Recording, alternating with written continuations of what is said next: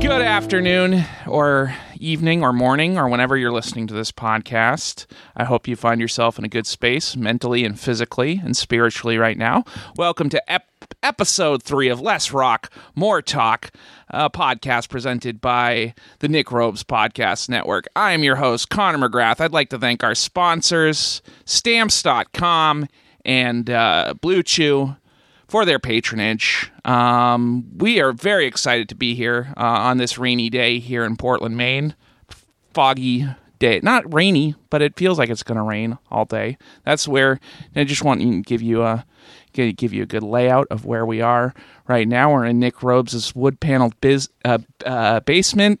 There's some cats running around. One of his cats was recently spayed and that's where we are right now. I don't know where you are. You could be listening from any variety of spaces. You could be listening from a military base. You could be listening from a boat. You could be listening uh, tied up somewhere. I hope that's not the case. Being forced to listen to this podcast by your captures, captors. But uh, we hope that's not the case. We hope you are happy mentally, physically, uh, because we have a great show for you for episode three. This is our our best episode yet we haven't even started the episode, but I I guarantee that's how these things work. We're we're learning it as we go along. We got a great show planned for you. Um, we're going back to April 14th, 1984. This is our tribute show to Rico Kasich. We're going back to the first week the Cars topped the mainstream rock charts. Uh, Rico Kasich passed away recently as this, of the recording of this podcast. Um, as far as we know, this could be being posted in uh, 2038. Uh, something horrible could happen to us in the ensuing weeks from recording this podcast. But as of this recording, he passed away recently. Um, so yeah, and he is a one, he is a titan in the rock world. So he thought it be fit that we uh, we go back to one of the rock charts where the Cars, his band, the Cars, top the charts. But before we start the countdown, I want to introduce my producer uh, and the founder of the Nick Robes Podcast Network, the very uh, urbane jocular Nick Robes himself. Hi, Connor. uh, yes. Uh, You got a lot of echo there. er- oh, yeah. The Rock Arena. I, I very often bring a rock arena with me in my pocket just so I can have that, you know, just in case I need some of that, like, Give me some reggae. like just sound. you Yeah. Uh, know? Makes me feel, it makes me feel at home. I was watching the Dan Rather interview, which is uh one of my very favorite shows, and uh, I can't remember who. He, oh, he had Bob Weir from the Grateful Dead on, and Classic. Bob Weir has like he was in Bob Weir's sound studio, and Bob Weir's like, I can simulate like any any like venue in this sound studio. Like I can pretend it's like Madison Square Garden or Carnegie Hall, and he had like little switches. It was like a state of the art tech studio where like Bob Weir and the Grateful Dead or whatever they're calling themselves in this current iteration. Is Dan Rehearse. Rather the one who can't pronounce L's? And when you listen to him, he's like, Andre, a hurry That's of- Tom Brokaw. Tom Brokaw, a series of airliners have gone down near Louisiana. Tom Tom Broke uh, Tom Brokaw does not have an uh, interview series on Access TV where he interviews classic rock stars. That's Dan Rather, which is either way, it doesn't. It's very odd that a ninety-year-old former network news anchor is just cl- interviewing classic rock Good stars on for him. obscure cable. Yeah, he Him, seems like he enjoys it. Larry King. Good for these dudes Yeah. for still going on. Yeah. I mean, you know, Dick Clark. Uh, uh, n- No not- longer with us. Yeah, no longer Rest- with us. And towards the end, kind of not. Although I did run into him, I think. No, who did I run into? Was it Dick Clark? Casey Kasem. No, I didn't. I, whoa, man, if I had run into You Casey probably would have Kasem, Uh, fainted, I would have been like, "Here's a long distance dedication for you, buddy, uh, from me to you." and then Uh, you would have kissed him on the lips. Yep, yep. And he notoriously would not have liked that. Yeah. Uh, ju- just he had things about physical space, not uh, gay people. Um, but yeah, I'm I'm doing good. Did you ask me a question? No, I didn't. I just introduced you. Great, great. I like I'm how, doing how great. like how uh, how how just wrapped up in our own heads we get. yeah, I think it's very fitting for a series about classic and modern rock because a lot of these rock stars get wrapped up in their heads, and sometimes we hear the results on this show. Yeah, to quote uh, uh, Stacy Jacks from the classic beloved movie Rock of Ages, uh, musical and then movie and then movie musical. Uh, you don't know what it's like in here, and then he points to his head. That's beautiful. Yeah. We should watch that movie. No, we No, really we should. should probably shouldn't. Is it better or worse than Rockstar with Mark Wahlberg? Mm. Well, at least the music by Rockstar is originals by Trevor Rabin from Yes, correct? Someone like that. Yeah. The I think- guy from Steelheart sings the obscure 80s metal band Steel Heart sings the Ooh. Stand Up and Shout. The dude uh, the, who's the lead singer of Jack Black's band in the beginning of Rock of Ages is the guy from Rent. Yeah. Rent. Yeah, Rent the musical. Five hundred twenty-five That one. thousand six Yeah, yeah. hundred minutes. Yeah, he's the rock star in that. That's weird. Yeah, and then Jack Black's in Rock of Ages? Or- No, no, no. Jack Black's in School of Rock. School of Rock. You yeah, you said Rock. Okay, we're getting we're getting our wires tripped. I have so many tripped wires today. I was hanging out with a buddy today who uh, it notoriously has a lot of tripped wires, and it kind of puts me in a fun mood. You, you were you smoking Grandpa's secret stash with him? I wasn't, uh, but uh, it, to frame it, uh, if you've ever seen the movie uh, S- A Cinderella Story with Hilary Duff, he's the missing father in that movie, Is he, or maybe a very Brady sequel where the father uh, is an adventurer and you get to see him uh, what happened to him. Uh, Yeah. He's that father. is he like Steve Buscemi's character in the Adam Sandler version of Mr. Diggs? Or what's- Totally. yeah. Mr. Diggs is that the one where he's Mr. a- Deeds. Mr. Deeds. Yeah, yeah. yeah. Well, we have a guest today. We do have a guest today, and hopefully he'll go off on a five-minute tangent. Um, well, it's appropriate. We were talking about the news. He was a news producer for some time, but now he's out of the that game, and now he's he's a raconteur. And are, are you back in the game? back in that game. Back in the game. Well, he'll tell you all about it. Good friend of ours, and he also does uh, stand-up comedy as well. And he's producing a number of great shows this fall in fall 2019. If you- so, if you're listening to this in 2038, don't look look Fuck it. He's producing a lot of shows in, In fall tw- of 2038, too. yeah, hopefully. Uh, Krista Rollins, we're proud to welcome him as a guest for thank episode you. three. I'll clap to that. Happy birthday. Happy birthday. birthday. like we're in a Chili's. Yeah. Can't do the um, copyrighted one, although now you Yeah, can. now say you that. can. Yeah, yeah. Yeah. The actual happy birthday song. Not Very that we'd really exciting. care. We play copywritten music on this podcast, anyways. For entertainment and uh, commentary purposes, Correct. though, you get a little, you can use it that way. Yeah, yeah, Oh. yeah. Yeah, take that, Ah. Spotify. Yeah. So, anything you want to, to plug or say to the world? Uh, mostly just hello, Uh, I guess. How's it Hi. going? Hi. Uh, it's nice to be here in this uh, basement. It's a little feel like- low. It is a little. It's a little short for me. I Yeah, feel like- Krister's a tall fella. Yeah. I thought I had a problem with the, the ceilings, but Krister's like, he's like, crowd. He's like, kind of like, he's in kind of a, you know, like Robert Trujillo from Metallica when he slouches over to play Crab walking? Yeah, that's what Krister is now, except for it's not, he, he doesn't look like he's having as much fun as Robert Trujillo doing the crab walk. He just looks like, this is the only.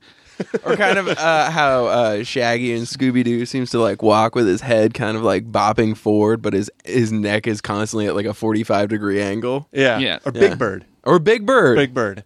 I was feeling really like Big Bird. I was, I was, I was thinking about Big Bird.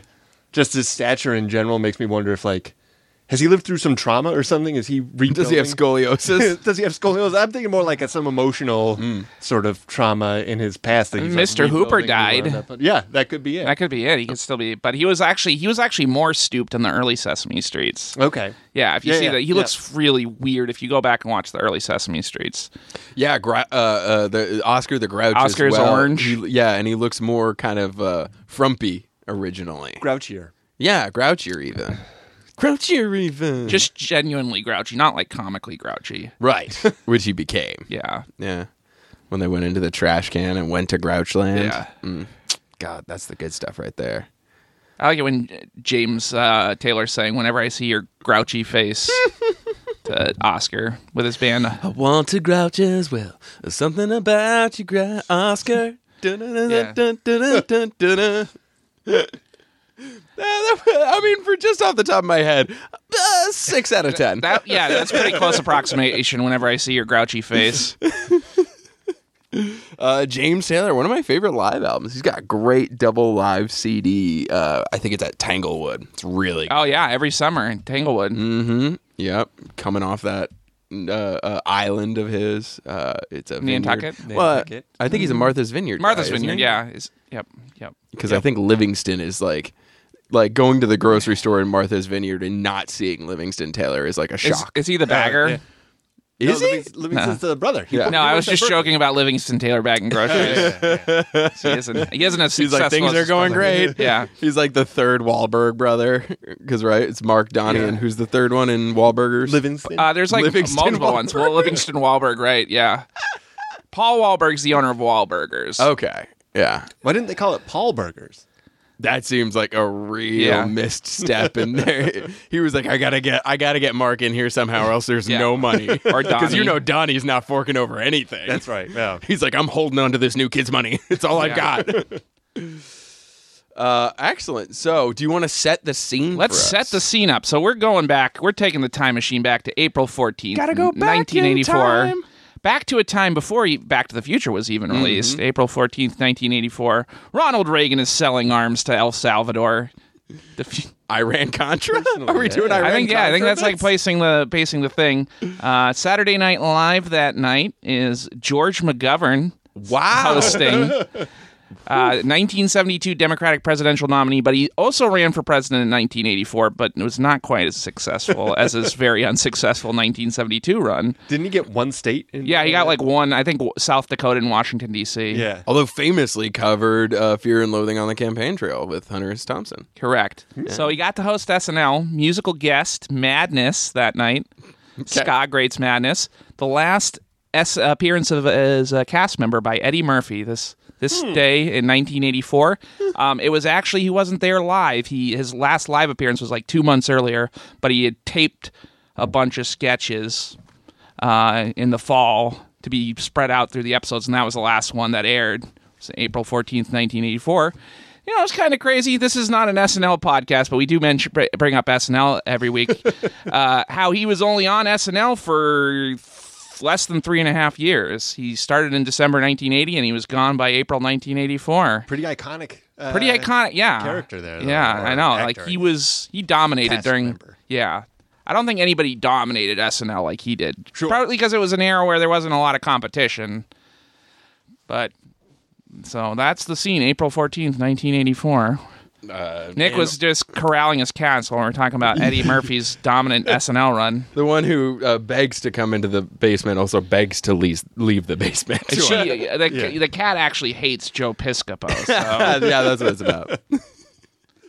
Uh, well, I think that brings us. That brings to, us to the scene, April 1984. It's spring. The sun is coming out. This would have been my first spring. That was Krister's first spring. He was getting jacked up about the Democratic Very much. so. nominee race for president. He was a big Gary Hart fan. his Yeah. crib was Infant- lined with newspaper and red thread as he's tacking it. That's right. Yeah. And I gotta tell you, the charts this week for the uh, the, uh, the album rock. It was actually called, I think, album rock charts at this point, but it's mainstream rock. Mm. Right. We refer to it as the mainstream rock because I like p- referring to people by their current names because this is 2019. I don't refer to dead names. Great. But Uh, but that brings us to honorable mentions. mainstream rock, and we got before I get honorable mentions. This is like such a loaded chart. I just want to mention the songs that I didn't even get to for honorable mentions, just because there's so many like this. I was looking at this chart and I was like, oh my god, there's so many like iconic like '80s rock songs on the list.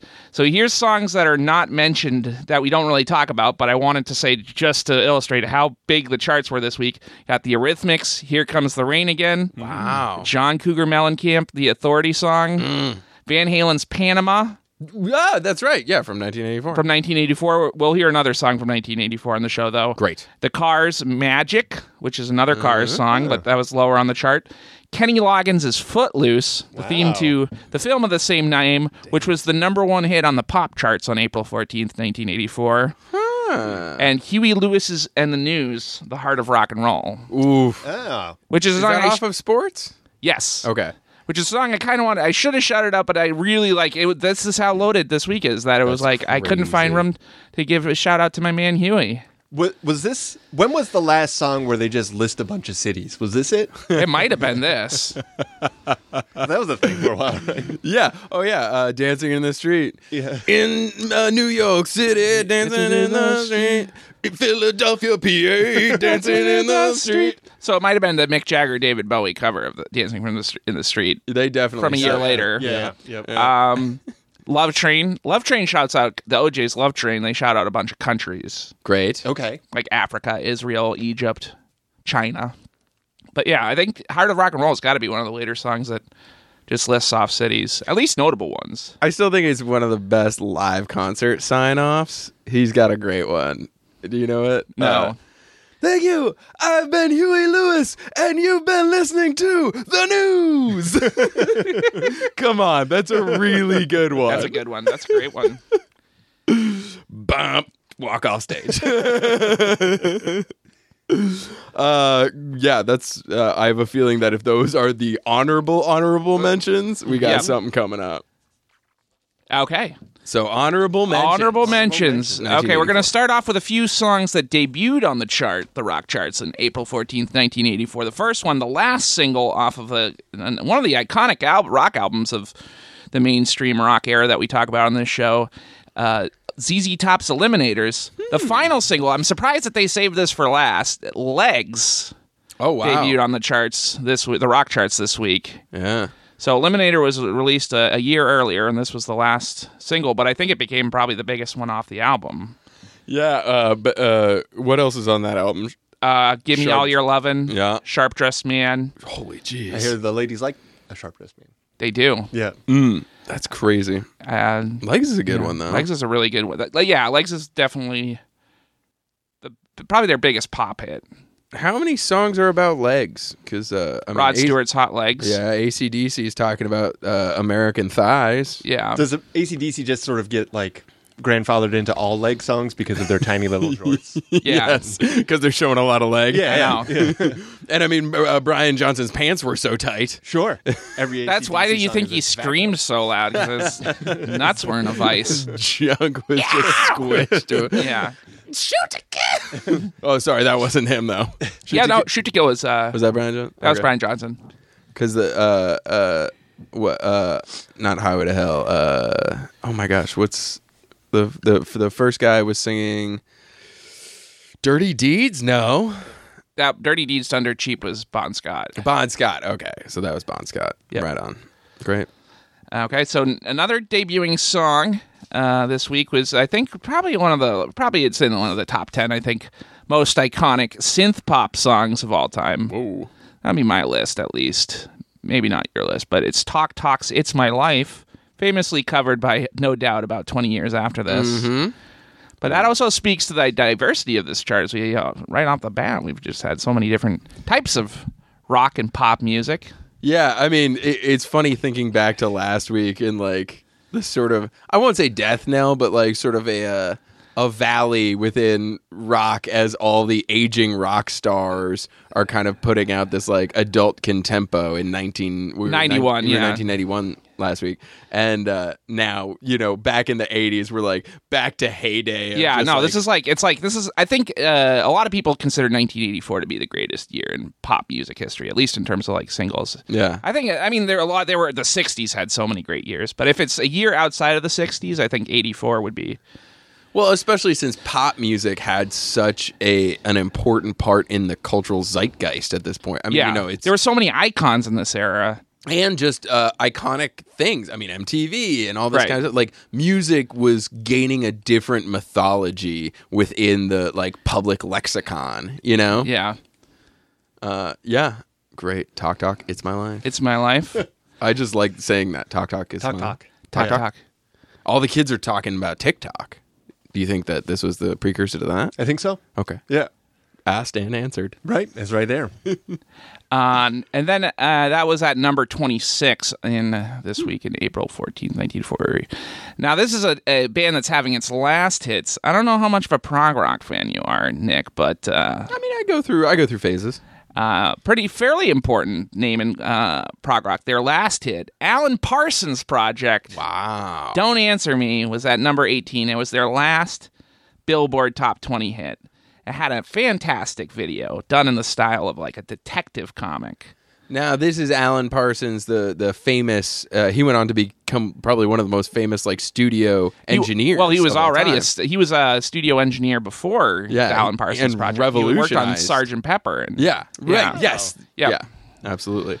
Uh, can you give me the top Alan Parsons hit? I can't think of it for the life of me. Sirius slash Eye in the Sky. It's like a me- medley, and sometimes they play just one part or two parts. But Sirius is the song that they use at a lot of sporting events, and the '90s Chicago Bulls used as their entrance singing that. Great. Boom. Ladies and gentlemen, Boom. your Chicago Bulls. Yeah, but uh, eh, Not wh- used in Space Jam when he comes back to the Bulls, incidentally. I mean, No. I just want to point that out. I think they probably used uh, "I Believe I Can Fly" just because they were trying to sell the soundtrack. Well, when he ran in, I think Yeah. it was like I think it was CNC Music Factory or something. Yeah. Yeah, Y'all ready for this or something? yeah, definitely. But uh, I'm gonna bring it up since it, it comes up a couple of times. In the, the very first via MTV VMA Awards were in 1984, so Oh, that's wow. another big thing, a pop culture moment. Uh, Alan Parsons' project "Don't Answer Me" lost uh, the category of uh, best experimental video to Herbie Hancock's "Rocket." oh wow, which I think is like a stop motion video. No, it's um, a bunch of like uh, mannequins and stuff that are like like robotic mannequins, and like they're alone in the house, and like Herbie Hancock's playing on a TV, uh, his keyboard uh, keyboard and a TV when he has a vocoder. Great. It's creepy. I should uh, recommend everybody to watch the music video for Herbie Hancock's Rocket and the v- music video for Alan Parsons' project Don't Answer Me. Hmm. Just because it's, I think this is like the first like glory day of music videos. Because when music videos started, like they didn't really weren't sh- really sure what the concept was. But now they've MTV's been on the air for two or three years. People are like, I want to stand out. So people are starting to make Yeah. innovative unique. They music want their videos. MTV. So we yeah, music videos come up a lot in this video, and ZZ Top's Legs is another song. ZZ Top was a band that was like, how the fuck are we going to deal with synth pop? And it's like, oh, we got a cool car, we got some hot chicks, we got long beards, and like do what we've always dusty outfits. Yeah. That's great. and They've the got legs cars and they know how to use them. Yeah. are another example of a band that uh, was adapted perfectly to the music video area. Mm. Video killed the radio star. Yep. The Buggles. But another band, huge band that would benefit greatly from the music video era, but not yet, not quite yet. And it's uh, so we go from Alan Parsons Project having their last ha- hit to a band having their first hit at number 11, just missing out on the charts. Bon Jovi, their debut single "Runaway" was at number 11. and at this point, uh, it was just Bon jo- John Bon Jovi. The rest of the band didn't really join until after Giovanni, you mean? John B.O. Jo- he already had the Bon Bon Jovi stage name. Nice, nice. Uh, this was long past uh, uh, R2D2. We wish you a Merry Christmas. Yes. if we do a Christmas episode, that has to somehow be in it. we should do a Christmas. We'll do a Christmas bonus episode for sure. Uh, there's a There is actually a Billboard Christmas chart. oh great. So we should actually, yeah, we should. Hopefully he's on it with uh, R2D2. We wish you a Merry Christmas. Beep, beep, beep, beep, beep. Start doing backing vocals. on oh it? yeah, dude. there are some beeps and boops in it. Is that tied into the Star Wars movie? the, Christmas, special? movie? I don't think so. I think No, it's a it's a s- completely complete- I independent think it's thing. Miko was produced a lot of Star Wars related things in the late seventies because they definitely had that uh, the famous disco album, Yeah. which is great, Yeah.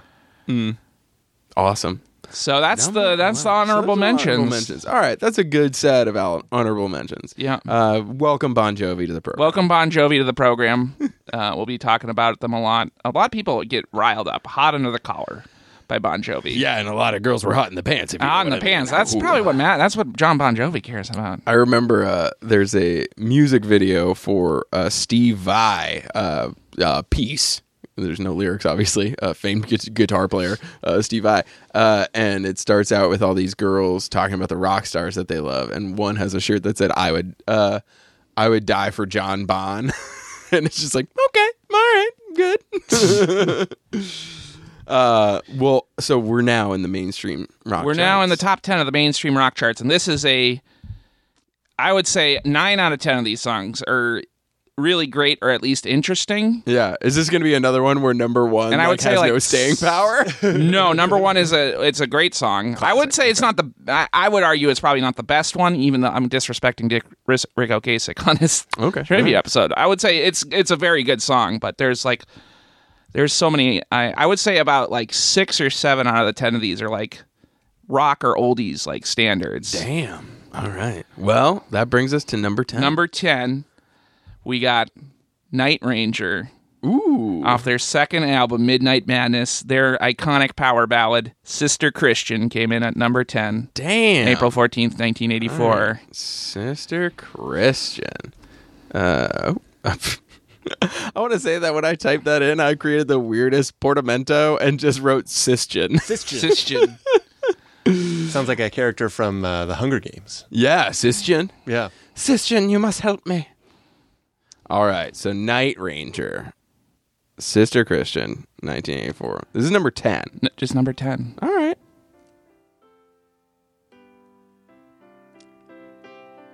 I mean, this is everything you want out of the beginning Yeah. of a, like just a just Yeah. a total monster battle. Yeah. Sure.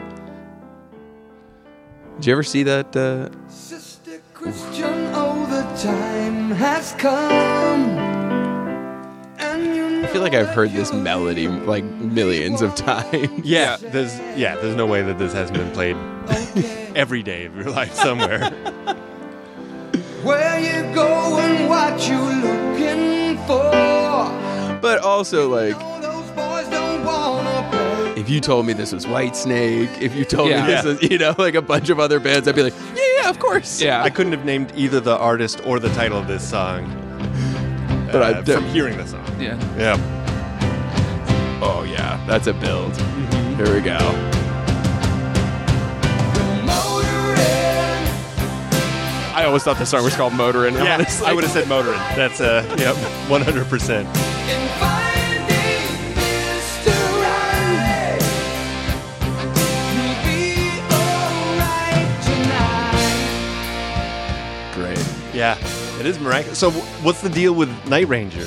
I don't know. Uh, Uh, Night Ranger is a band from the Bay Area. Um, their which guitarist, bay? Hudson. New uh, California, San, Fran- San Francisco Bay Area. Um, their guitarist Brad Gillis briefly left to be replace Randy Rhodes in the Ozzy Osbourne band, but then he went back to his original band Night Ranger. so Oh, it's so funny he that was like like- he was he got he, they started they like kind of got their kick because uh, like they had a metal cred from their guitarist being with Ozzy Osbourne, but they're not a they're very they're a very melodic rock group. Hmm. Sure. Yeah, I mean, judging Melodic, by that, yeah, Yeah, yeah, yeah. In the Although you category could- with like Journey and REO Speedwagon and yeah, Sticks. Boston, Boston. Yeah, yeah. yeah. Uh, also, just in case you're wondering, they do show up in the Rock of Ages soundtrack. I Oh, feel like I'm we're sorry. going to do a Rock of Ages episode. I Yeah. feel like this is being teased. Uh, great. Uh, there's also a, a American Dad joke where uh, Stan realizes that he's gotten high without knowing because he suddenly uh, is into the song Sister Christian. Huh. He, and there's like a list he has where it's like top 10 r- th- things that you might be high. And it was like, you like snacks. And it was like, you like Sister Christian by Night Ranger. And I can't, I can't uh, bring up Sister Christian without bringing up my favorite movie of all time, Boogie Nights. It's Famously used in Boogie Nights in the scene where uh, Dirk Diggler is at trapped at the drug dealer's house, and the drug Very dealer, nice. yeah, played by Alfred Molina, he's fucking jamming out to Sister Christian. I always love uh, uh, uh, uh, d- departed uh, Philip Seymour Hoffman in that uh, when he's just like, "Oh, I'm such an idiot." When he's like, "You want to see my car?" And then he like tries to kiss him or something. He's like, "Dude, no." He's like, "Oh, I'm so stupid. Oh, I'm sorry." It's Uh, a great good movie. one. I gotta rewatch that again. Uh, what are you guys up to later? I have never seen it. oh, damn. Yeah. PTA. We'll do a double feature: Boogie Nights and, uh, and Rock of Ages. Great. and then uh, the, also the the wedding singer, which is uh, triple feature. Oh yeah. with Adam Sandler because this song is featured on the soundtrack for The Wedding Singer. Mm. great. Uh, very, very stereotypical 80s new wave synth poppy act. The Thompson twins, with one of their most famous hits, Hold Me Now, is in at number nine. Thompson twins. Hold me now. So, this is one of the cases of we were talking last week about, like, I wouldn't consider this song rock, but like rock stations in 1984 played it apparently. yeah. But even like recently, like, I remember like my friends being like, why is Lord, Lordy, or Lord? Lord. Lordy, not Lord, not to be confused with Lordy, the Finnish shock rock band. Lord being played on CYY, but they played Lord, so Yeah. I guess the Thompson twins were the Lord of 1984. Lord's album Pure Heroin just turned six years old. Jesus, Yeah, right. Uh, does it kick? What's happening? What's happening? Oh, my bad. Don't worry. Technical difficulties. There we go. Yeah, wait, why is this on the rock charts? Although I guess we just heard like a piano intro. yeah. I have a picture Yeah, new, uh, new wavy. Yeah, I mean it's a great song, but it's talking heads. I mean, Yeah. It's not during rock, Talking Heads. not rock and roll. I wouldn't consider it to be rock and roll necessarily. I mean, but like bands like Duran Duran, it's Yeah. trying to like redefine what rock Yeah. was. 'Cause Right. Either you were cock rock or what? What Yeah. do you do? Right. Duran Duran will show up on a future episode of this. Dead sure. Yeah, uh, Uh, Dancing to the Fire, which is not the name. Um, the James Bond song. Living Daylight. No. The other one. Aha will never show up. uh, no, it's um, View to a Kill. It's the only number one James Bond theme. "Live and Let Die" by McCartney did ever did number one. It- Wow. No, it's charted. but- God, I, is this on like the Pretty in Pink soundtrack? Doesn't this sound? If it's not, it should be. yeah, or at least some John Hughes movie. It also sounds like it could be in a musical. Yeah. Great. Were they actually twins? No. They are very they're a very eclectic looking group if you Google up Google image search the Thompson twins. They have wonderful looking hair. More than from two the- people. Yeah, it's very 1980s look. Three. Small yeah, it was a trio snapshots. too. Trio. Wow. Yeah. And no two of them were twins together. No two of them were twins. There was a lady with a weird cut haircut. Are they, any of them Hmm. Thompsons? I don't think so. I don't think that either, any of them were named Thompson either. I think they just like the alliteration. Is And a they thought- Thompson twin a kind of a twin? Like a like a Oh, like, a Irish fraternal twins twin or, right? something. yeah, I don't know. I haven't. I didn't research the Thompson twins too much in this episode. Um, Yeah, they I'll do be honest. show up. After listening to that song, I I understand why.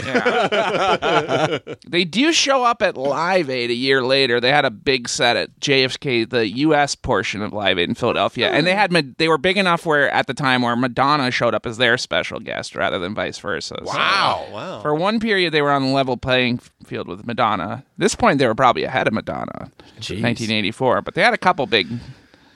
That's like uh, Seinfeld and Chris Elliott when Seinfeld first came out and uh, what was his show? The Seinfeld. no, no, no, the other guy, Oh. Chris Elliott's show. Uh, Get a Life? the- Get a life, yeah, because Get a Life had great ratings on the first on their first uh, like the first ratings period, and Yeah. Seinfeld did not. And like th- so, there was a time where Chris Elliott was the rising star, Right. And and Jerry. So Seinfeld we're was we're at like- the period, yeah, Yeah, where- we're at the period where uh, the Thompson twins are, uh, you know, the stars of the future, and Madonna's like, who's this weird lady? Right. Yeah. yeah. Like a virgin. Gross. Yeah, Ugh. more like dislike a virgin. All right. Speaking of weird ladies, let's segue. Number Uh, eight. number eight is the Pretenders. Ooh, nice. off their third album, Learning to Crawl. It's a song. This is probably probably the weakest song on the on the list. It's a song called "Show Me."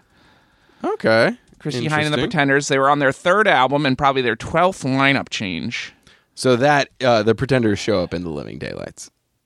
Are they in the living? Oh, okay. Yeah, there's a song that the dude listens to on his headphones when he's killing people with the headphone cord. That's a Pretenders and it's song. The Pretenders. That's a pretty not uh, like. Uh,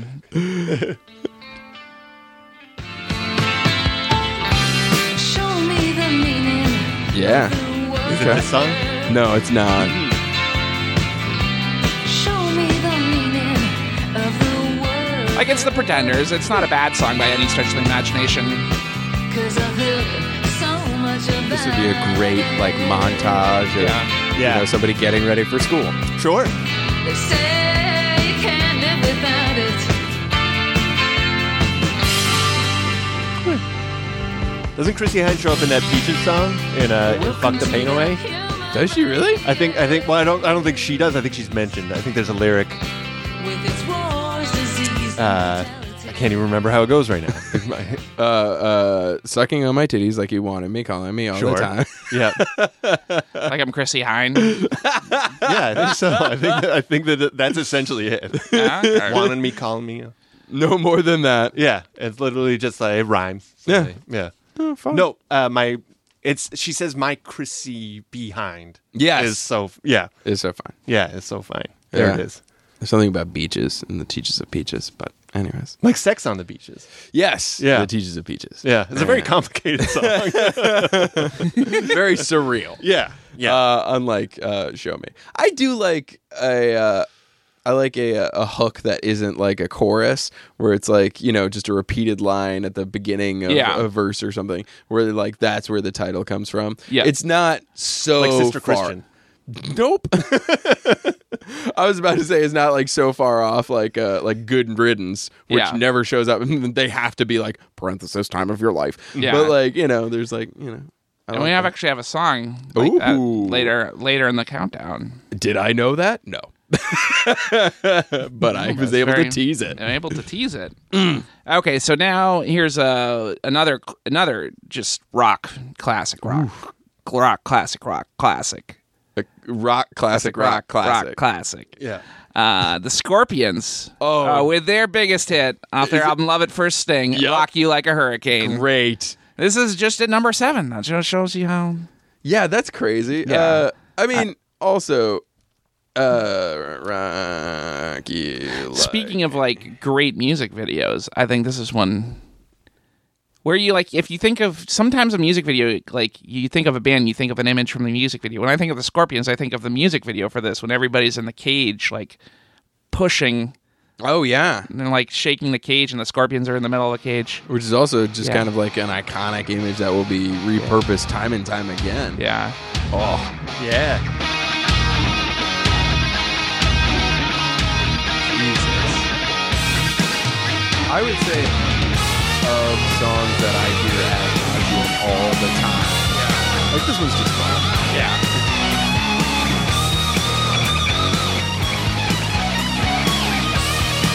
I know Oh, we gotta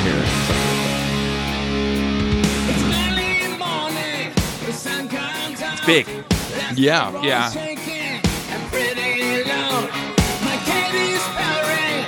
It's clenches my skin. Mm. So what is wrong with Singing about his cat. Yeah. It's kind of cute. hungry? She needs to tell. So I like the Scorpions because you can tell that Klaus Meine, this frontman, he's kind of s- just singing the lyrics phonetically because he doesn't really know language. Right. English. It's Where's he very- from? Germany. Germany. Oh, here we go.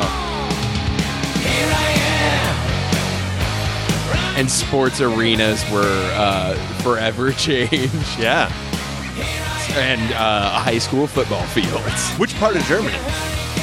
Would have been because it would have been It would have separated. been. It would have been West Germany. West Germany, yeah. obviously, My body's because they'd been a band at this point for about 15 years. But Yeah. th this is when they were like breaking over, co- crossing over the pop charts. Yeah, yeah. yeah.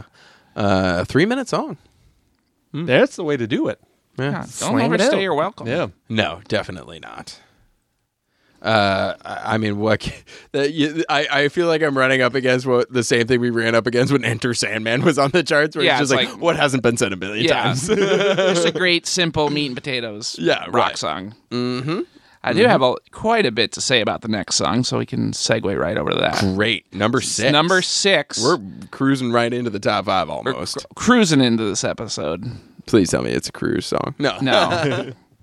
Tom Cruise. No. Number six. This is the band that had the biggest rock album of 1984. Uh, appropriate titled 1984. Van Halen, Yes. the second single off of 1984, the follow up to their number one song, Jump, song called I'll Wait, which kind of further expands on the uh, synth pop kind of direction of uh, Jump. Co written and uh, featuring on backing vo- vocals, Michael McDonald from the Doobie Brothers is on backing vocals. So the Does Doobie Ted Brothers. Templeton. Uh, yeah, Ted produced- Templeman produced both. Yeah, So they were having trouble writing this song, and uh, Ted Templeman was like, "I'll call on my buddy Michael McDonald to help you finish the song." And Michael McDonald sang backing vocals on the chorus of this song. I've got you guys. all I've been handling. And they're like, thank you so much, Mike McDonald. and uh, I thought I was reading uh, about the song, the genesis of the song, and uh, David Lee Roth wrote the song.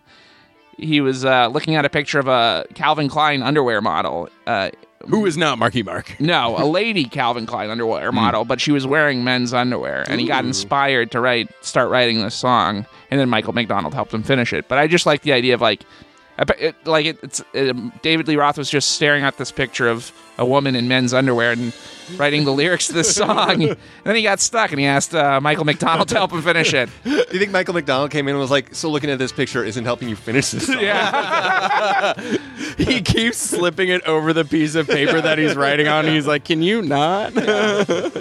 I want to. I wish I've looked so hard for it, but I want to uh, like the isolated. Find that picture. well, the picture, yeah, and I want the isolated backing vocals of Michael McDonald singing on the chorus of this song. I've listened closely enough lis- uh, preparing for this episode. To tr- I think I can sort of pick him out on backing vocals, God knows he's very distinct. but I just love the idea of him. oh, God, yes, this whole album is great. Yeah,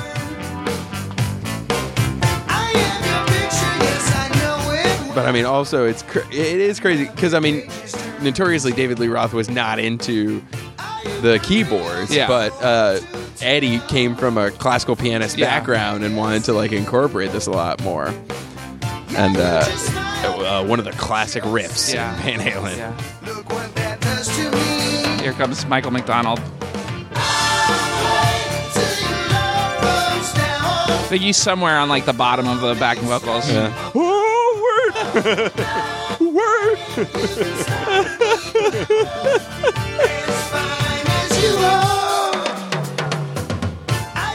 Mm-hmm. Yeah. Uh, and it's crazy because uh, even though it's a synth and not Michael, uh, Michael Anthony, uh, it still is just the exact same bass line he would play, which is like, "Du- du- du- du- du- du," you know, Yeah. it's like running with the W. They're like, burr, burr, burr, burr.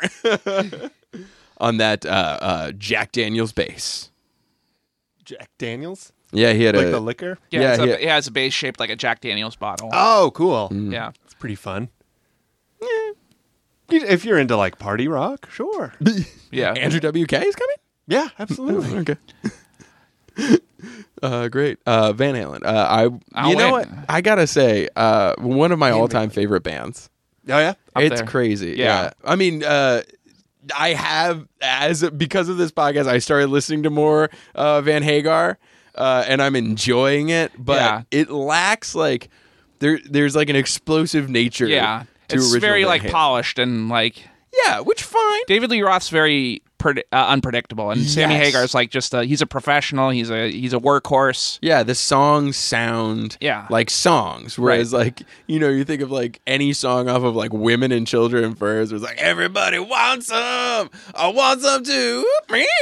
it just sounds like a fucking train wreck all Yeah. the time. It's the I best. mean, like it, it, uh like objectively speaking, in every category, uh, Sammy Hagar is probably the superior frontman to David Lee Roth. But David Lee Roth just brings a certain je ne sais quoi Yeah. that just obliterates Sammy Hagar. Yeah. The it and that's factor. that's what Sammy Hagar like. Sammy Hagar is still. I was watching Sammy Hagar talk to Dan Rather, and Sammy Hagar's like, I, I don't get it. Like I sing way better than David Lee Roth, but it's, it's, not about. It's not about. It's not about the vocals. It's about where are your splits? Where Yeah. are your high kicks? yeah. Where's your uh like David Lee Roth in the 1984 era? He would like do like a flag waving demonstration. Oh, yeah, like, like a definitely. North Korean like. Ceremony like type flag waving. Like, well, where how it's just- far away from me are semaphore. we? Uh, how far away are we from uh, Edom and Smile when he went solo? I mean, you know, he was doing Yeah. like full spandex with like marching band a- Yeah. antics, and Yeah, the guy was a showman. So they so Van Halen started with David Lee Roth. in it? Yes. Is Yes. that right? yeah, Yep. And then they had some sort of turmoil, and he separated. yep, yeah. And he they went got solo. Sammy Hagar in. Yep, and then uh, who was who was before Gary Sharon? Well, there was was, Gary some, Cherone? yeah, there was some guy that replaced. There was that a guy in there for between about 10 10 minutes. 10 minutes, and then they reunited with David Lee Roth for two or three songs. Yeah. and they're actually, yeah, they're the the briefly reconstituted David Lee Roth lineup actually. I think tops the mainstream rock charts And at Van some point Halen's in the named for mid the- '90s. Brothers. Who, Yeah, Eddie and Alex. Eddie and Alex, the Okay. guitarist and the drummer. uh, uh, notoriously Alex not on Beat It. No, just Eddie. Yeah, just Eddie. Did Alex want to be on Beat It? No, he didn't Quincy, pick up the yeah. phone. Quincy Jones was, Yeah, Quincy Jones called both of them, and Yeah. Eddie was the one who picked up. yeah, What what is Beat It? Uh, the Michael Jackson. Oh, the Michael Jackson. Okay. all right. But that Yeah, part yeah, is yeah. act- that's, actually uh, Steve Lukather from Tu- Toto's playing. Is it? Yeah. He- so Eddie, Eddie Eddie just Van does the Halen solo. just does the guitar solo. No Steve shit. Lukather does the. Does he do the like? Right. Yep. Okay. Yep. Steve Lukather does all the guitar playing except for the solo. Uh.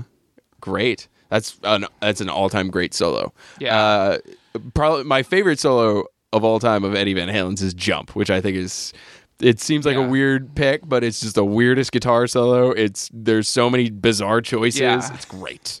especially for such a poppy song. yes. But it's got that whole like weird tapping midsection where that just kind of like puts it into this bizarre headspace. It's great solo. Great solo. Uh, all right, enough gushing about not only Van Halen, but the, not even the song that was Yeah, I think "I'll Wait" is a good song, and it also it's kind of like a I see this that "I'll Wait" is kind of a bridge from the David Lee Roth era to Sammy Hagar. Yeah. because it sounds like the kind of the direction they would go towards when the Sammy Hagar uh, era. Well, if I was to dilute uh, Diamond Dave with uh, Michael McDonald, I'd probably get Sammy Hagar.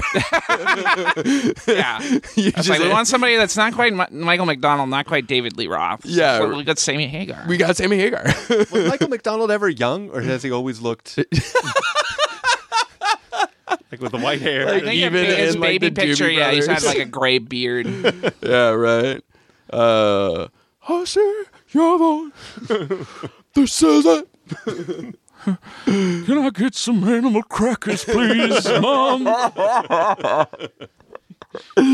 Uh, uh, well, very exciting because this means that we are about to cross into the top five. The top five. 1984. We haven't even gotten to the top five yet, and we've already discussed so many classics. But uh, Yeah. this song, it's I wouldn't. It's not quite a classic, but you can still hear it on the oldies stations. It's the debut solo single from Steve Perry of Journey. Wow. Oh, Sherry, off his debut album Street Talk. Oh, yeah. Okay. And uh, this was actually the beginning of the end for Journey because uh, they'd worked on a few solo projects, but Neil Sean, the guitarist, was like, "We can do solo projects, but I don't want them sounding like too too much like Journey." And apparently, Steve Perry's solo stuff sounded too much like Just Journey. sounded and it like was Journey. just- yeah, it's just basically Journey. Well, I mean, uh, as much as Steve Smith might be, you know, a pioneer of jazz drumming, I don't know if his work with Journey was necessarily as iconic as, say, an Alex Van Halen or, Yeah. you know, somebody.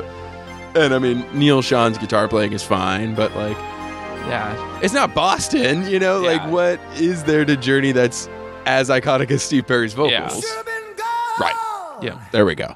yeah. Knowing how I made you feel, and I should have been gone. After all your That was like 15 seconds of just acapella. Man, he loves the sound of his voice. I- it's a good voice.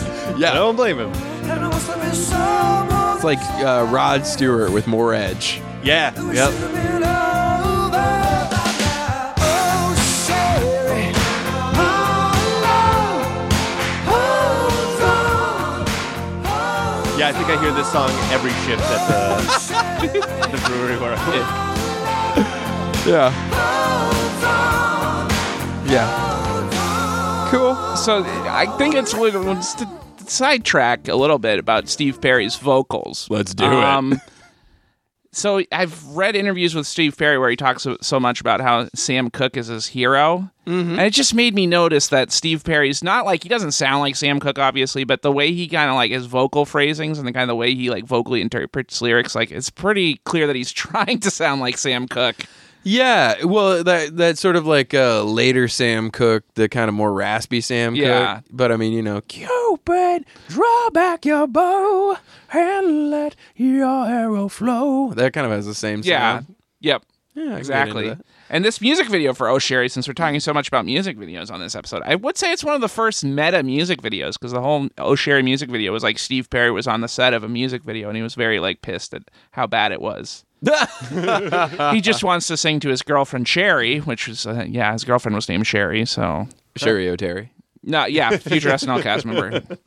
Uh, just some lady named named Sherry that the rest of Journey hated, according to I Want My MTV. She was the Yoko Ono of Journey. Maybe, yeah. Plastic Sherry uh, uh, Fairy. but she was very mad at the Sherry. Uh, Steve Perry's girlfriend was very mad at the girl in the "Separate Ways" music video, Ooh. and she was like complaining the whole time on set. And they're like, "We're already starring this goofy fucking video for Separate Ways." uh, great. Oh, Sherry. Steve Perry. More rhymes. More rhyme schemes. Uh, well, so now we are in number four. So number four is a song that's probably the most obscure song on the list, but it's not because it's the. I mean, it's a very good song. It's just kind of fallen. It's I would say it's a lost classic of the '80s. It's, uh, Dwight Twilley's "Girls," then that's Twilley is T W I L L E I. He's a big guy in the power pop scene.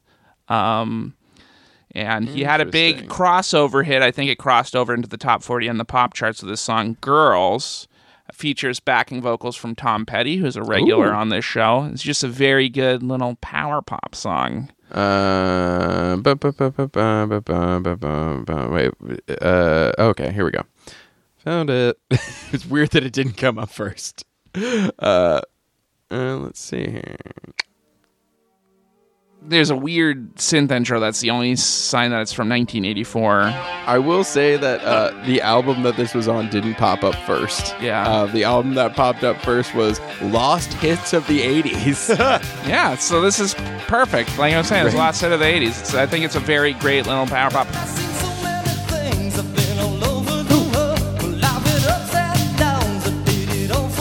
yeah. New wavy. Yeah.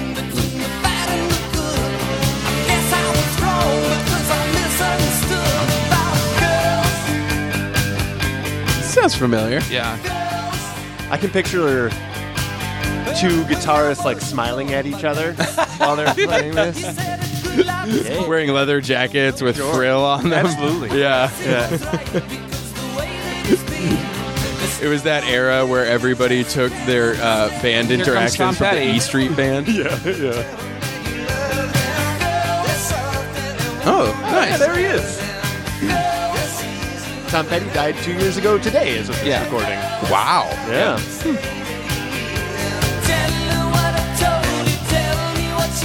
Another just straight up three minute song. In and Yeah. out. Yep. In and out. Perfect. Just do it to it.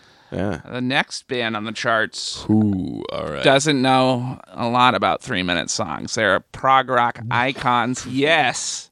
oh, great. Off their 1983 album, released in late 1983, 90125. This is a follow up to Owner of a Lonely Heart. It's a song called Leave It, which is a very weird song that I'm kind of looking forward to talking about. Okay. Um, they made uh, 18 different variations of this music video for MTV. There are 18 different versions of this not different song versions, lin- but it was listed. like different. Yeah, There's an a cappella version, by the way. yep. There's a lot of weird kind of rockabilly vocals. I get why there was an a cappella version now.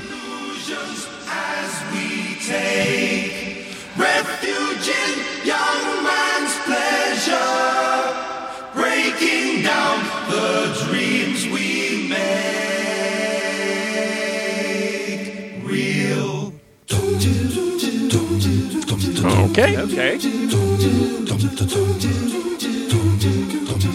This sounds how a Genesis video looks.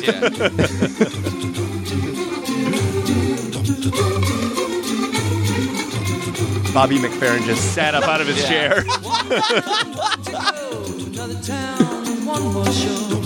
Downtown, you're giving away, but you never came back. No phone to take your place, do you know what I mean? I mean, it is We have still under five. Yeah, that's uh, basically a three-minute song crush. Yeah, I like that. I like that Yeah, a it's lot. pretty cool. It's almost like like uh, the, this is like their attempt at trying to do like a rappy song, I think too. I'm sure. Yeah, it's like they like it's get like they that. listen to a Grandmaster Flash album. It's like oh, but then it's like we also want to add acapella music too. Yeah, Yeah, we also ha- were great in college.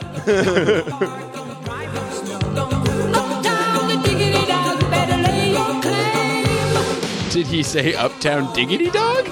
Yeah, probably they are because they were trying to listening to, rap. yeah, they, yeah. This music video is also one of the first uses of CGI.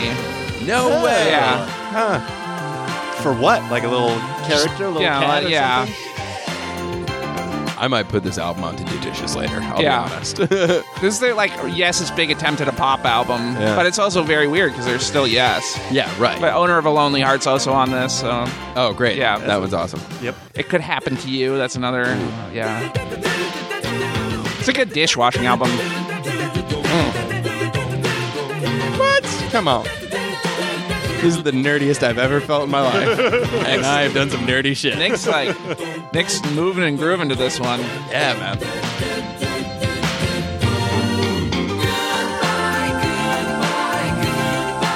Because leave it. Goodbye. You're leaving. Oh yeah. Anyways. Uh, great. Uh, I would say uh, th- I've never heard that song before, and I'm into it. Yeah. It's uh it's thick. It's a bop for sure, as the kids would say. It is a bop. It's a bopper. Big bopper, even. R.I.P. Hello, Nikki. Uh, wow. Very exciting. we still have two more songs. We're too. getting two more songs in, and the penultimate of this list. penultimate song. We were talking about songs that don't really include the title that much earlier. Okay. This is a this is you know one of the biggest artists of the 80s and we mentioned genesis earlier so we got phil collins Great. with against all odds take a look at me now in parentheses against all odds Uh-huh. in parentheses take a look at me now Mm-hmm. off the soundtrack to the film of the same name with jeff bridges and uh, this was uh, left off his first two solo albums and uh, the director of the film Against All Odds, Trevor Trevor what's Trevor his name? Rabin. He's Trevor, back. not Trevor Rabin. What's his name? He directed Ray too. Something Taylor Hackford. Oh, okay. Uh, he was like, uh, "You gotta you uh, you want to write a song for this film?" And he was like, oh, "Bloody hell, I'm Phil Collins. I'm doing." 12 projects a, a month in the 80s. And he was like, I don't have a song for this, but uh, I got the song that I wrote, and but it never didn't make it on my first two albums. Do you want to do this? And he- Take a look at me now. Yeah. I'm so busy. the sunlight comes down. but it was like I love it. He T- Taylor Hackford was like, I love this song, but you got to incorporate this title of the movie against all odds in it. And he was like, I can't do it, but he somehow incorporated. They say against the odds Great. in the song. But this is one of the great love songs of the '80s. Yeah, this is a good one. This is so good. How can you just walk away from Ooh, yeah, this is like 315 total. This is a short song. But it feels epic. It doesn't feel like a three-minute, fifteen-minute song. around the pain and even also in this picture, I never realized how much Phil Collins looks like Damien Hirst. That's going to be a niche bit. Wait, everybody, here we go. Take a look at me now. There's just an empty space. Yeah, baby. There's nothing left here to remind me. Just the memory of your face. Oh, take a look at me now. Crazy that once again we're talking about the rock charts. Yeah, this is not a. And topping the rock charts, it's Celine Dion. Yeah. It's a great song. It's not very rockin'. Yeah, Yeah. I gotta say the Against All Odds album cover is very sexual. Yeah, it's Jeff Bridges and wh- whoever the actress was in the movie, kind of like writhing on the beach or something like yeah, that. yeah, they're uh, all all but penetration. uh, it's like that uh, photo of Ian McShane with that wiener dog. I don't, I'm not sure what you're Oh, there's a referencing. great. I think I texted it to you. It's just Ian McShane on a bed, like naked, and he's just got a wiener dog in his. Oh, okay. Or that uh is it the picture of Burt Reynolds on the the bearskin rug? Classic. Left here to remind me. Just the memory of your face. Now take a look at me now. 'Cause there's just and it's also amazing that this didn't make an album. This was like a sound, like just take this for a soundtrack. But Yeah, I would say this is like a top two or three Phil Collins song. right up there with Susudio. Your favorite, Notoriously my favorite Phil Collins song. Uh, horror stories. Oh. Of you listening to Sue Studio in the car. Best story of all time. So that guy wrote music for musicals too? Phil Yeah, Collins? yeah. Yeah. Phil Collins is. Uh, he wrote a music, a Tarzan. Tarzan, right. Oh. He wrote, uh, I think Musical. he's at two Disney movies now because Yeah. he did Tarzan and Brother Bear. He did Tarzan, Brother Oh, Bear. and yeah. bro- they got him for Brother Bear. Yeah, yeah. Which is such a weird thing. This is going to be a digression. Yep. It's such a weird thing to me that so 90s Disney is trying to like find its voice, especially after So uh, you had Howard and Ashman, the team who did Right. Little Shop of Horrors. They did uh, the music for Little Mermaid, which Mm-hmm. was kind of like the beginning of the Disney Renaissance, and then uh, notoriously during production of I've said notoriously a lot uh, in this podcast. I don't know why. Notorious. Yeah. Notorious NIC. Yep. Uh, thank you. uh, dur- in production for Beauty and the Beast, Howard Ashman died of AIDS, uh, and so Disney's trying to like figure out, okay, well, where do we where do we pivot from here? We have this new direction, and when Tarzan comes along, it's a very specific artist. None of the characters are singing the music of this artist. It's just his songs. Like he writes the album for that are songs. It's not like a soundtrack like Randy Newman's doing soundtrack work. Right. He's doing songs for this. And then one song that Rosie O'Donnell sings. Yeah, it's- But like Phil Collins goes into it in his book actually, where he talks about so how like weird. the, originally Glenn Close and other cast members were supposed to sing the songs, but none of them could get to what he wanted like specifically for vocals. So eventually, like the producer was like, "God damn it, Phil, just sing it yourself." okay. yeah, For one so small. yeah. like Glenn Close was originally supposed to sing "You'll Be in My Heart," Oh, interesting. Huh. Wow. There Hmm. but you she go. couldn't get the she couldn't get like the vocals. But Rosie O'Donnell could. Rosie O'Donnell, well, yeah, but she I sang don't even know if he wrote that song. Yeah, he sang that. He wrote the, all the songs. for Okay. that. Yeah, but All right. Rosie O'Donnell sang more of. He wrote more for Rosie O'Donnell's wheelhouse. But that would be Yeah. like if you went to a musical and uh uh the actors are performing all this action, but then like Sia is just there Yeah. singing songs while this play is happening. Yeah. They're vaguely related. it's just kinda like, happens oh, in, uh, okay. Nightmare Before Christmas too, right? Isn't it? The it's- 'cause Dan- Christmas. Danny Elfman sings all the Jack Skellington. Yeah, even though it's Parts. Chris Sarandon, Chris Randon, uh, who you think Prince has got some pretty good Humperdinck. pipes. Yeah. yeah. Uh, crazy. So funny. Uh, well, after all these digressions, these 42 digressions, uh, just, just titillating, just bringing us the, just building the building anticipation, the anticipation. just really driving it home that we are now at number one, Number one coming in at number one. April 12th, 1984, April fourteenth. 14th. April 14th, Six days before 420. 1984. What people were listening to when they were about to blaze up on 420 1984. uh, the Cars. Great. This is our Rick Ocasek outfit. Their fir- uh, ep- episode. It's their f- uh, first rock number one single. Really? Yes. Well, like I said uh, last week, the rock chart started in 1981. That was about halfway through the Cars runs, and around the time the rock chart started, the rock, uh, Cars were doing some e- experimental albums like Panorama, which Hmm. was like a very uh, you know odd album, and so they didn't really top it for a while. But this album, Heartbeat City, which is uh, Great name. yeah, That- produced by produced by Ted Templeton? Mutt Lang, Ah. who we mentioned a lot on last week's episode. Who's Mutt Lang? Mutt Lang is a producer of Def Leppard, Hysteria, and uh, he also produced Brian Adams and uh, Eddie. Eddie Money, right? Mu- that Eddie Money song we heard last Yeah. week. Not the big Eddie Money songs, but the Eddie Money song we. There's no two tickets to paradise in Mumbai. no. Uh, and sh- most famously was the producer and ex husband of Shania Twain. so during her big stretch in the 90s, Mutt Lang was her producer and songwriter. Let's go, He has girls. very. That yep. don't impress me much. Is that the right one? right? so you're Brad Pitt. Yeah. Which is so funny that she shouts out Brad Pitt. yeah. yeah. So ridiculous.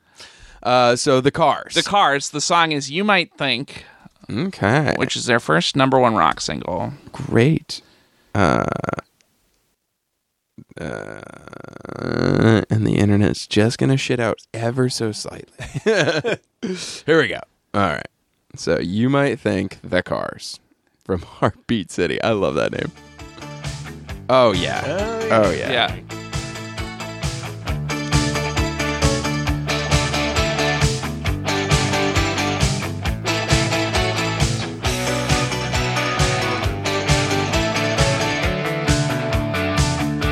You might think I'm crazy.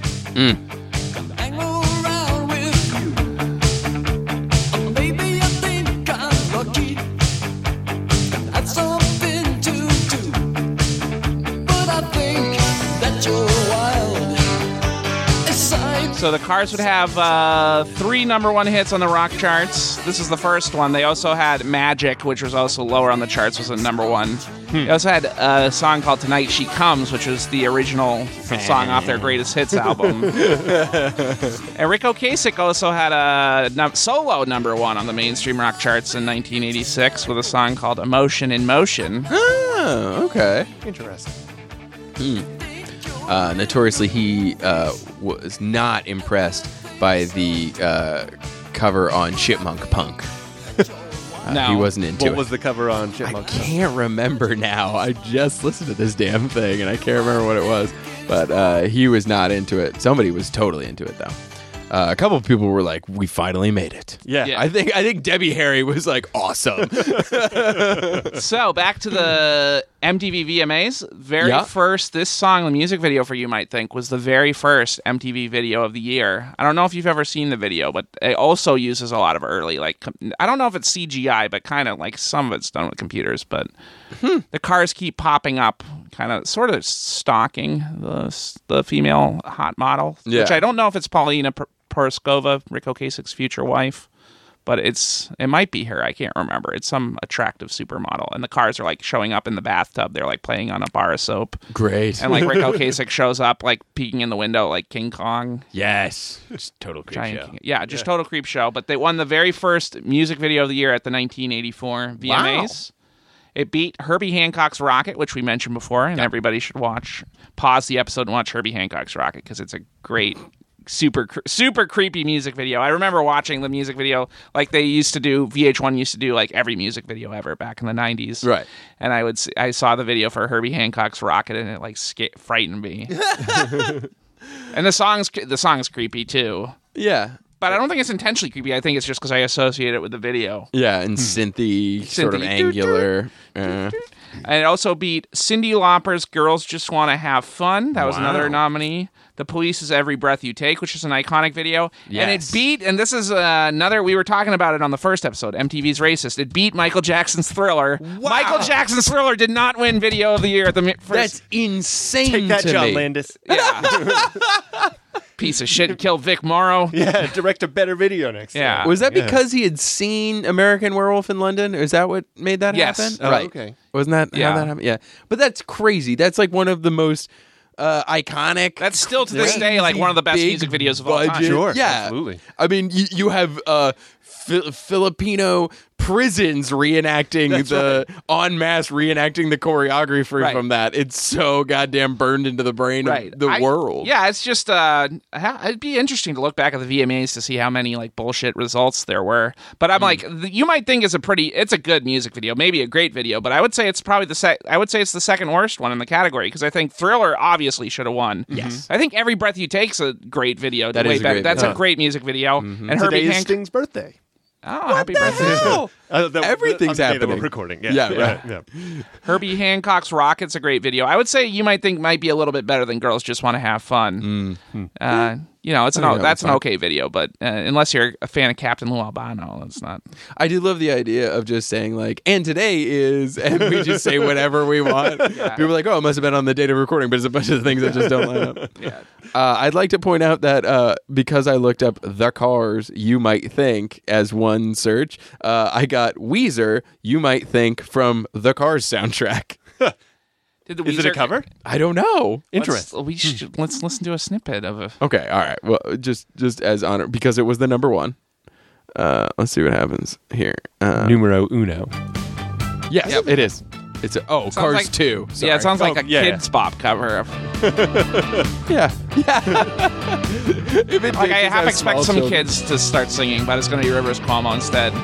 what is his obsession? with What if the we get 80s? this far and then it's not a cover? this is all just a coincidence. Think I'm crazy. No, I'm pretty sure it is. Go round He really does like a very close cover. yeah. Have you heard the Weezer covers album? No, but I mean the Yeah. Toto Yeah. thing. I mean it was Right. playing on the Pretty radio, much, yeah. and I was like, this is exactly the same. I might as well just be listening. It's, to it's Apple. exactly What the are you same, doing but at not this as point? good. Yeah. Yeah. Yeah. Eh, 'Cause- yeah. I mean, I thought it was fine. Yeah. Sure. Yeah. Yeah. Rick Ocasek, well, since uh, it's an, a kind of paying tribute, he also produced the first uh, the first Weezer album and the third Weezer album, the Blue and the Green album. Wow. And I think the bi- both great albums. Yeah, and he produced one in the two thousand, the not well, recent, semi recent one. Maladroid or something. No, like not that. Maladroid. Like w- one in the past five or six. Like it was, I think it was called the White Album. Oh, I vaguely remember that. Yeah, it's one of their better ones the past ten years. Yeah. But yeah. I mean that, that you know, like undone the sweater song and all that. Yeah. that's just so good. He also produced Bad Brains. oh, great. Yeah, DC uh, uh, power uh, rock group, yeah. punk band, Bad Brains. Are they on Chipmunk Punk? No, they didn't make it. Huh. Maybe Volume Two. Yeah. Uh, we're about due for one, so uh, get on it, chipmunks. Rebel Dove. it wasn't even on. The, yeah, we need a squeakquel. Yeah, for, For- chipmunk Yeah, punk Chipmunk too. The Punk too, squeakle. The squeakquel. Yeah. Uh, this, of course, brings us to uh, everybody's favorite part: Connor's top five. Okay, so top five. I haven't actually prepared this, but I'll I'll do. Uh, let's see. I'll do Van Halen's "I'll Wait." Great. I will do. Um, I'll do the Cars at number four. Okay. I'll do. I'll do Phil Collins at number three because I love that song. What else? Who uh, do I not have? Uh, uh, so far, I'm kind of shocked that uh, Scorpions haven't shown up. No, there. so who else have I forgotten? Um, uh, the Scorpions would be number one. Scorpions are number one. Oh, Sister Christian. Okay, I'll so do Sister, Christian. and then Scorpions are number one. Okay. I'll do- do Sister Christian at number two, just because that's such a classic. Like that's the power ballad, pretty yeah, much. yeah, absolutely, uh, and then Hurricane. Uh, you want to take a stab, Krister? And like the top five? Yeah, yeah, Like my top five. yeah, yeah, The top five that I liked. yeah, From these top ten. yep. Do you Five need me of to run through it again? Play a little So, bit of the okay. songs all again. yeah, Well, yeah, we'll just go through all of them. Yeah. I think I would also have, uh, not to ruin all the suspense, but I probably have Rocky Like a Hurricane at number one. Yeah. Okay. Um, you know, I might have the Thompson twins on there, maybe at number five. Okay. Uh, and um, hmm, number four. Uh, let's do that. Uh, Night Ranger, Sister, Sister Yeah, five four. I will think never three forget and the two. name of this song now. Yeah, that's right. It's going to be in there. It's the very first thing they say in the song is Sister Christian. Yeah, right. Which I only really ever pop into the song about midway for motoring. Yeah. For number three, I'm going to do Yes, Leave It, Great. Yeah. and then number two, Steve Perry, Oh Sherry. Mm. Mm-hmm. We have we have very similar lists. uh, yeah, I think I'm going Sister Christian. Yeah. for number five. Uh, I think I'm going. Um, uh, oof, I'm going. I'll wait. Number 4 Uh, I think I'm going uh, against all odds. Number three. Uh, Hurricane number two. I'm going. I'm going for leave it. For number You For were- number loving one, it. dude, that was great. oh, I was just uh, yeah. I'm listening to that album later. I'm, checking I'm trying it to out. imagine it now, but all I'm thinking of is that uh, that Christmas song with the bells. You know what? The Carol of the Bells is that right? Yeah. right. Yeah. Mm-hmm. All seem to say throw us away. that's uh, Um, it's very similar. Uh, also, w- at work, whenever I'm alone and I'm doing a task that I think is a, a dog shit task, I uh, I sing to myself over it. uh, so uh, weirdly enough, Sister Christian always with me. Ah, well, never far. damn. That wraps April up a- fourteenth, nineteen And eighty-four. that wraps up a pretty epic. Yeah, that was a great list. Yeah. was a Yeah, good- that we was a weren't good having week. that last week. We were pretty. We were struggling pretty hard for our top five. I was like, "Ah, did I like five songs? I was like, this Stevie Nicks song is. Ooh. I guess. yeah, right. Uh, but yeah, any uh, any closing thoughts? Any any mementos? Any? I just think words this is. of It's wisdom? going to be hard. This is only the third episode, but I ca I'm going to have. I think we're going to have a hard time finding a better list of songs than this. I'm I'm shocked that uh, Hugh Liu uh, didn't show up. No. higher. Yeah. He probably shows up on a later week. yeah. I got. I'm assuming it made the top ten. At some I'm point. assuming Power of Love had to have cracked Oh, the yeah. top ten. that Yeah, song yeah, must have yeah. been everywhere. he will be on later episodes. I guarantee it. yeah, uh, yeah. They, uh, I think yeah, even more in the honorable mentions is crazy. I'm yeah, Bon Jovi is going to be dominating these charts at some point. Yeah. I'm sure we will hear nothing but 86 him. to 93. yeah 93 or so. Uh, even songs we don't even know from the Bon Jovi back catalog were probably on the, the rock charts. Yeah, we're gonna have to put up with some Bon Jovi Whew. Uh, yeah. and his solo theme for Young Guns too. Great. Blaze of Glory. Great. Uh, yeah. Uh, starring all the Brat Pack, slightly older. Which Brat Pack? That's. Uh, Oh, the Brat Pack. Yeah, because I think that's what? Judd Nelson, Emilio Estevez. Isn't that. Charlie Sheen is in. here? Uh, Charlie Young Sheen, Guns? I think uh, Don, uh, not Donald, Kiefer Sutherland? Kiefer Sutherland, Donald Sutherland, Donald Sutherland. Yeah, selling juice already. right. Uh, uh, Buffy the Vampire Slayers, Donald Sutherland. uh, great, uh, great. Uh, well, Krister, thanks so much for being on. Thank you for having me. What a what a fun time. Any pearls of wisdom? Anything you'd like to promote? Uh, We don't know when this comes out. yeah, we so don't know please when this only- comes out, So, so- please only promote things that are everlasting. Non-time. non-time vague specific. concept. Yeah, find me on Twitter, and that's where stuff will be I'm at Great. Krister R. Krister is spelled uh, with a K at the beginning, and then K R I S T E R, and then another R. Yeah, That's just one K at the beginning. Yeah. I know I said and then, but that's that's the way to find me. Yeah, my- I think I'm, I'm about the same on Instagram, great. Yeah. R- roughly in the ballpark. roughly in that ballpark. Have you You'll find- searched there's not a lot of search it Krister that? Rolls. Yeah, what you Yeah. said, and then it'll probably pop up. Yeah, probably. Great. There's a pretty good chance. Have you ever Googled yourself recently? Anything fun popping up these days? Nothing. Uh, I haven't done it recently. Yeah, for the most part, it's me. Uh, it's a little bit my dad. Oh, okay. Yeah. So if you see if you see uh, somebody who is either a mechanic or a bassist, that's my dad.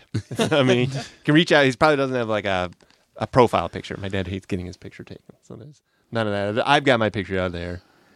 They don't know what you look like. They but... don't know, but if there's a photo, it's me or Yeah, it's drawing. you. Okay. Yeah, yeah. Great. And if there's no photo, it's my dad. Yeah. Oh, sign up for the mailing list. Sign up for the mailing list. Yeah, bit.ly slash Kristermail. Great. Oh. Krister spelled the same way there. K R I S D E R. Yeah. Mail. M A I L. Some great pearls of wisdom in there. Yeah, absolutely. Nuggets. Beautiful. Excellent. Uh, well, Next week, should we talk about next? oh week? yes. So episode four. What are we? Uh, what are we episode jumping in? four. We're only going a little bit past 1984. We're going to October 12th, 1985. Okay. the mainstream rock charts, and uh, it'll be topped by one of the worst songs of all time. Great. I Uh, can't wait. Consensus says it's one of the worst songs of all time. It's the Plan Nine of outer space of rock songs. Sort of. I would say it's more like it's more like the Pearl Harbor of rock. like Pearl. I mean Peral Harbor Yeah, the movie, Cuba- not Cuba Pearl Gooding Harbor Jr.. The, No, I got the, it. the- the attack on Pearl Harbor. I mean the Michael Bay movie. it's the 9/11 of rock songs. It is the Oklahoma City bombing of. Is that no. Timothy McVeigh? Yeah, that's Yeah. Timothy McVeigh. R.I.P. Uh, well, until next time. That's been Less Rock, More Talk on the Nick Robes Podcast Network. Ba, ba, ba, ba.